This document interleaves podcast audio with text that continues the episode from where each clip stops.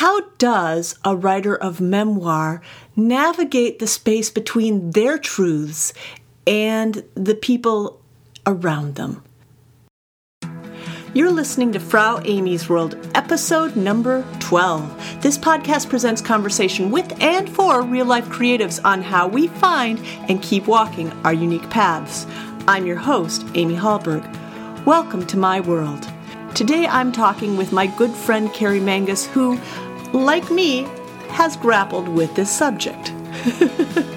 so, how do we bridge that gap? I'm not sure we have an answer for you, but we have some thoughts. You and I were talking about how other people respond to our writing. Mm-hmm. You're a fellow writer with, like a memoir writer. Yes. So I was actually thinking about this myself, and then you reached out, and I was like, "Yes, we have got to talk about this for for people because we talk Mm-hmm. about this amongst ourselves, Right. all the time. How we stay true to our stories, Right. and yet we also honor the people who come into contact with us and might be in our stories or not.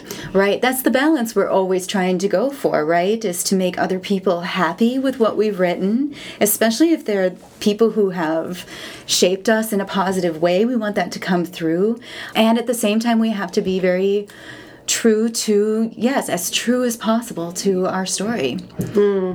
You know, and I was thinking about this. So your mom is never going to thank you for writing a book about her, right? Like, I mean, you could be Jesus. Right. You could be Jesus, and your mom will send your siblings to tell you to be quiet, right? Be- True. right? Because he he wandered around the desert for forty days and got his shit together. Yeah, he was not well behaved. right, and and and his mom had a different agenda, right? Like, Right. don't get yourself killed. Correct. So, have you had that experience as you know, like with your family, with the people around you, in Mm-hmm. terms of you're writing a story that's fairly honest about Right. what's happening for you?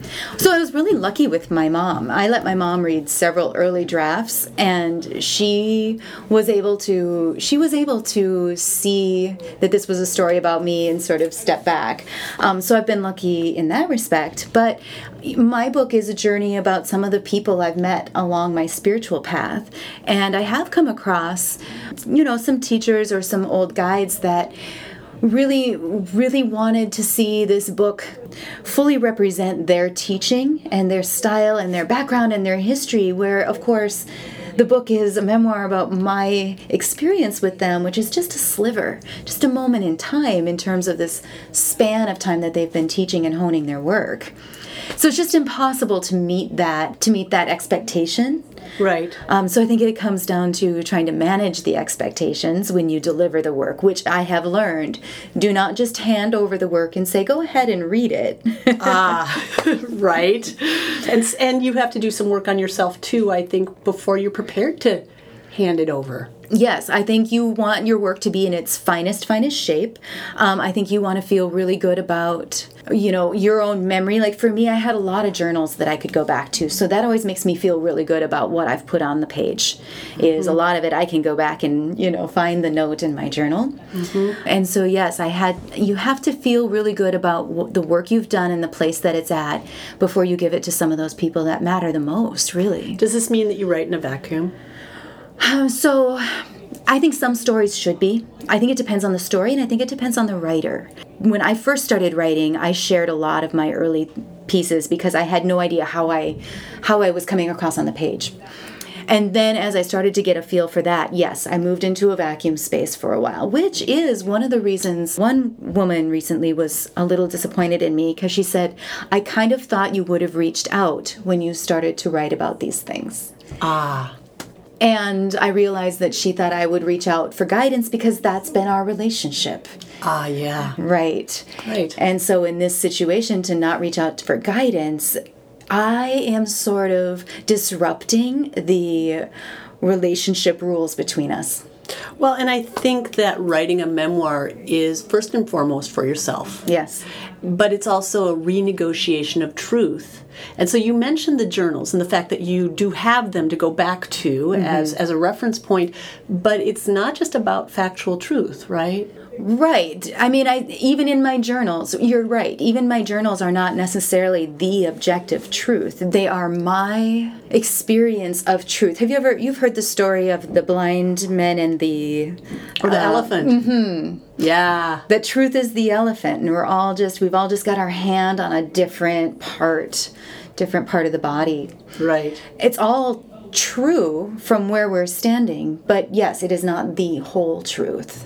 One of the things that is so interesting to me is retelling your story. Also, you're tracing how the truth shifted for you. So an earlier version of Carrie wouldn't even agree with half the stuff you said, probably. Absolutely, yes. And and uh, and it's interesting now to write stories from childhood and go back and be able to say things in the reflection sections where back then I would have told you I was self-reliant and strong, but now I see the deeper truth that I was lonely and vulnerable.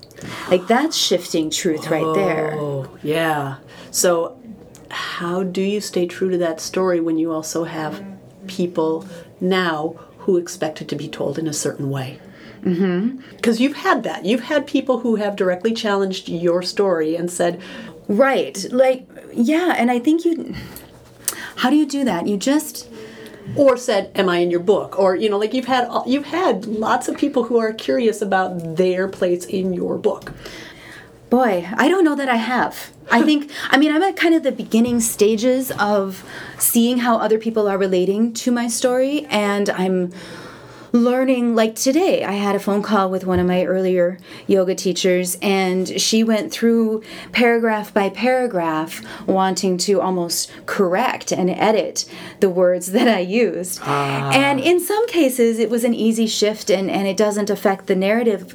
But as you know once you've written a whole book it's almost like a house of cards and or I also think of like a Jenga game. And if you remove a whole paragraph from somewhere, that can have ripple effects through the book. We're placing things in the book that tie together. So when she challenges me to remove this paragraph or state this differently so that I'm happier, I'm thinking how does that affect the next chapter and the next chapter and the next chapter? I'm not thinking I don't want to please you. Mm-hmm. I'm just thinking about how is that going to work now that this whole thing is stable and set up and all and and interconnected. Well, it almost sounds to me like what you're saying. And of course, I have a bias cuz I also this is my opinion anyway. So I'll own that. Mm. You are not your book right at a certain point you're crafting a story with a message correct. right? You've done your personal work right? Yes. your your practice. Yes. And you you've crafted a platform which is this book and within there there are personas. They aren't the full person. They're a distillation of that essence that Absolutely. you're trying to express within the context of that book. So there's parts of you this is about your spiritual soul journey. Mm-hmm. so maybe there aren't things in there that are still part of you, but they don't apply to this book. Right. I mean, my subtitle for my book is A Return to Wholeness. And the whole idea is to is that it is my journey to become a whole person, which means a person with emotions, a person with ego, a person with soul, a person with ideas and opinions and thoughts. And at the same time, it's sort of funny because there's no way that I'm represented in my wholeness in this book.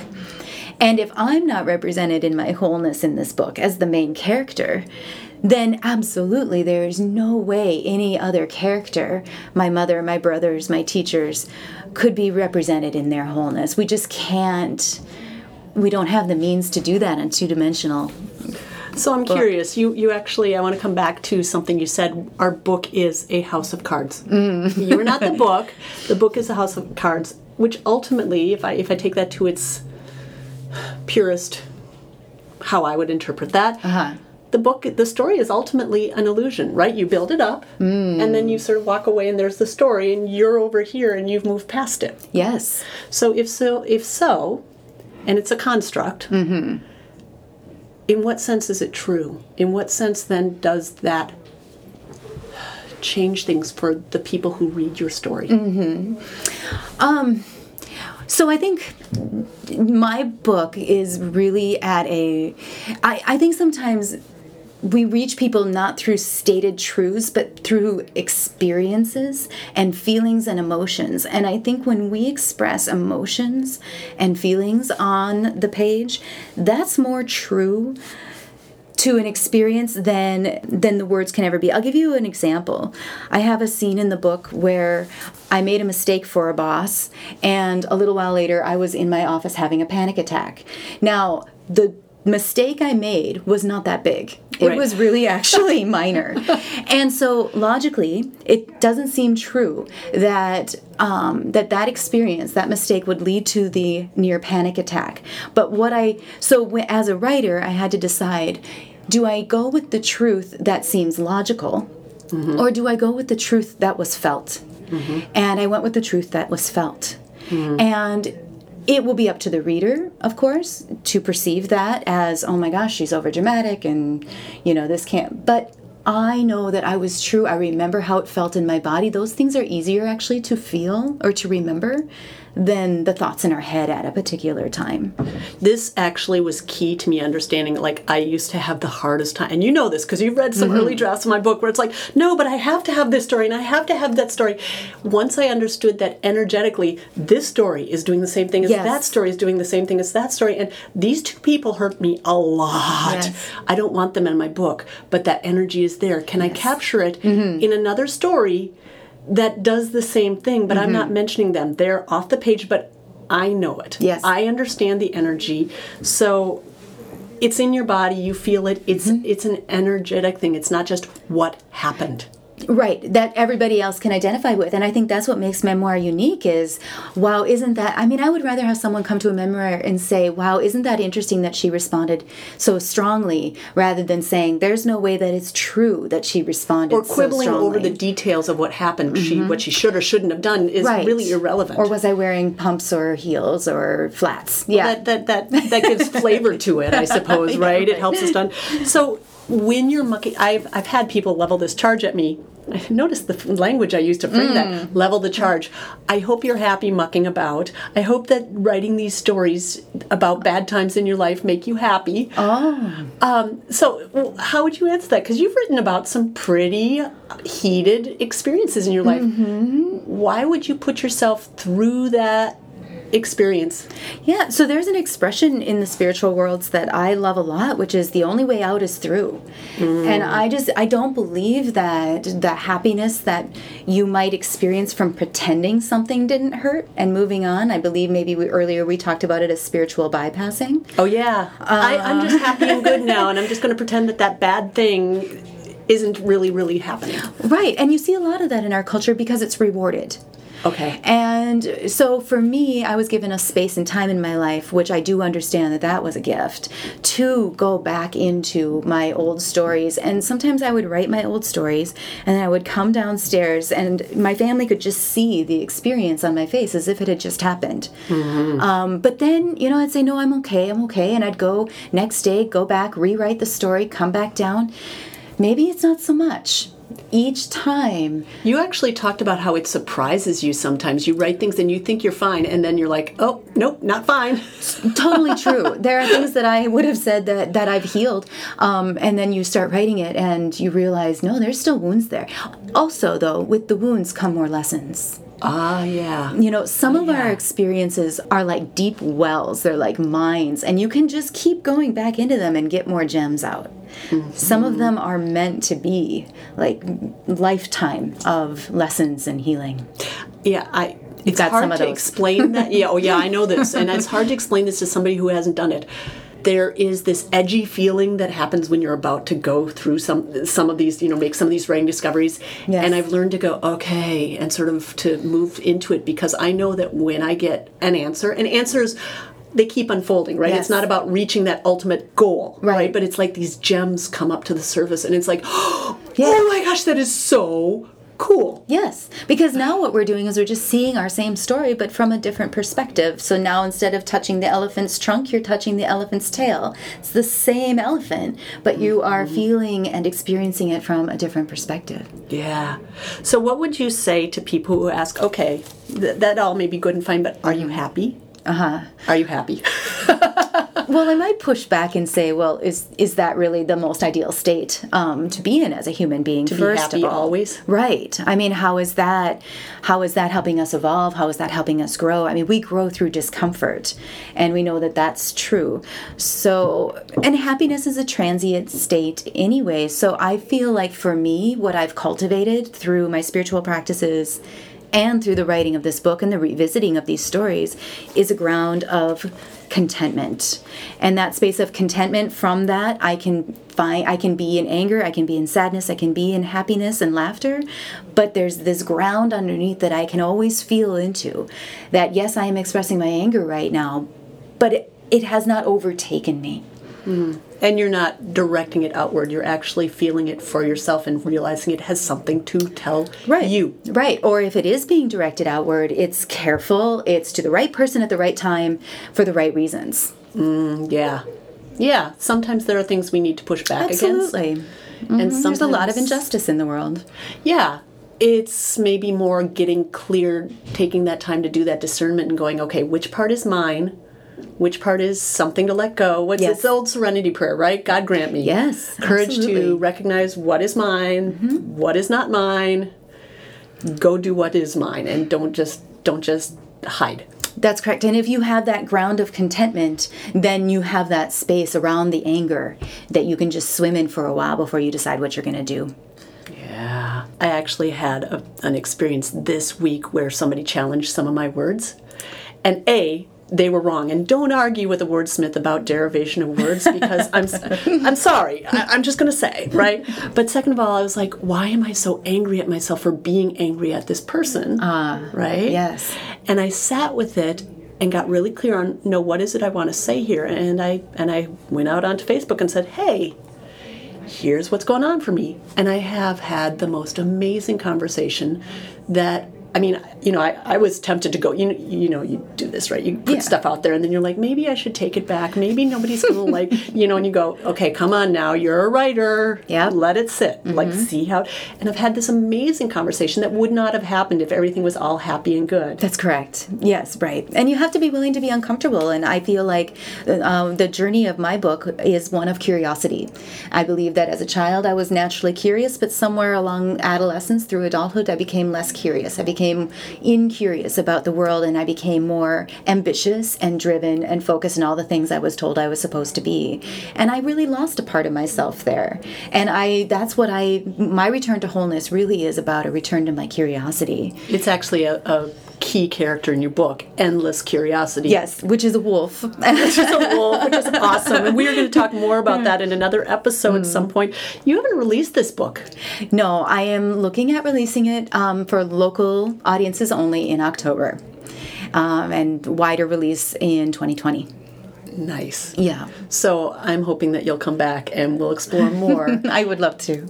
I'm curious about how this feels right now on this side. So mm-hmm. this is this is a to be continued conversation, but how this feels on this side looking at that approaching release date. And then afterwards I want to I, I mean so maybe closer in we'll we'll talk again. Okay. But then even after that like okay, now on the other side because it always is, right? It's there mm-hmm. and there and there. So, snapshot for today. Um, right now, I wish it were closer. um, I, you know, I am taking the advice of my editor, which is why we're taking it so slow. But there's a part of me that wants it out right now. Um, but you only get to do your first release for your first book once, as you know. And so I just feel like um, there is the right time, there is the right place. I just have, I'm just filled with anticipation. Would be the word I would say.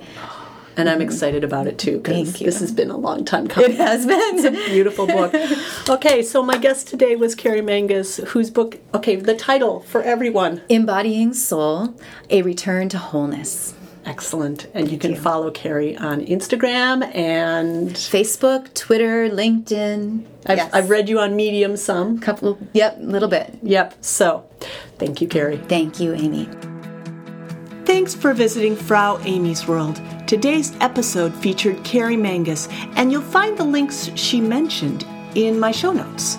If you enjoyed yourself, please subscribe to this podcast, offer a comment so people can find us, and share with your friends. Please and thank you for your support of my work. You can learn more about me at courageouswordsmith.com. I'm Amy Hallberg, and until we meet again, travel safely.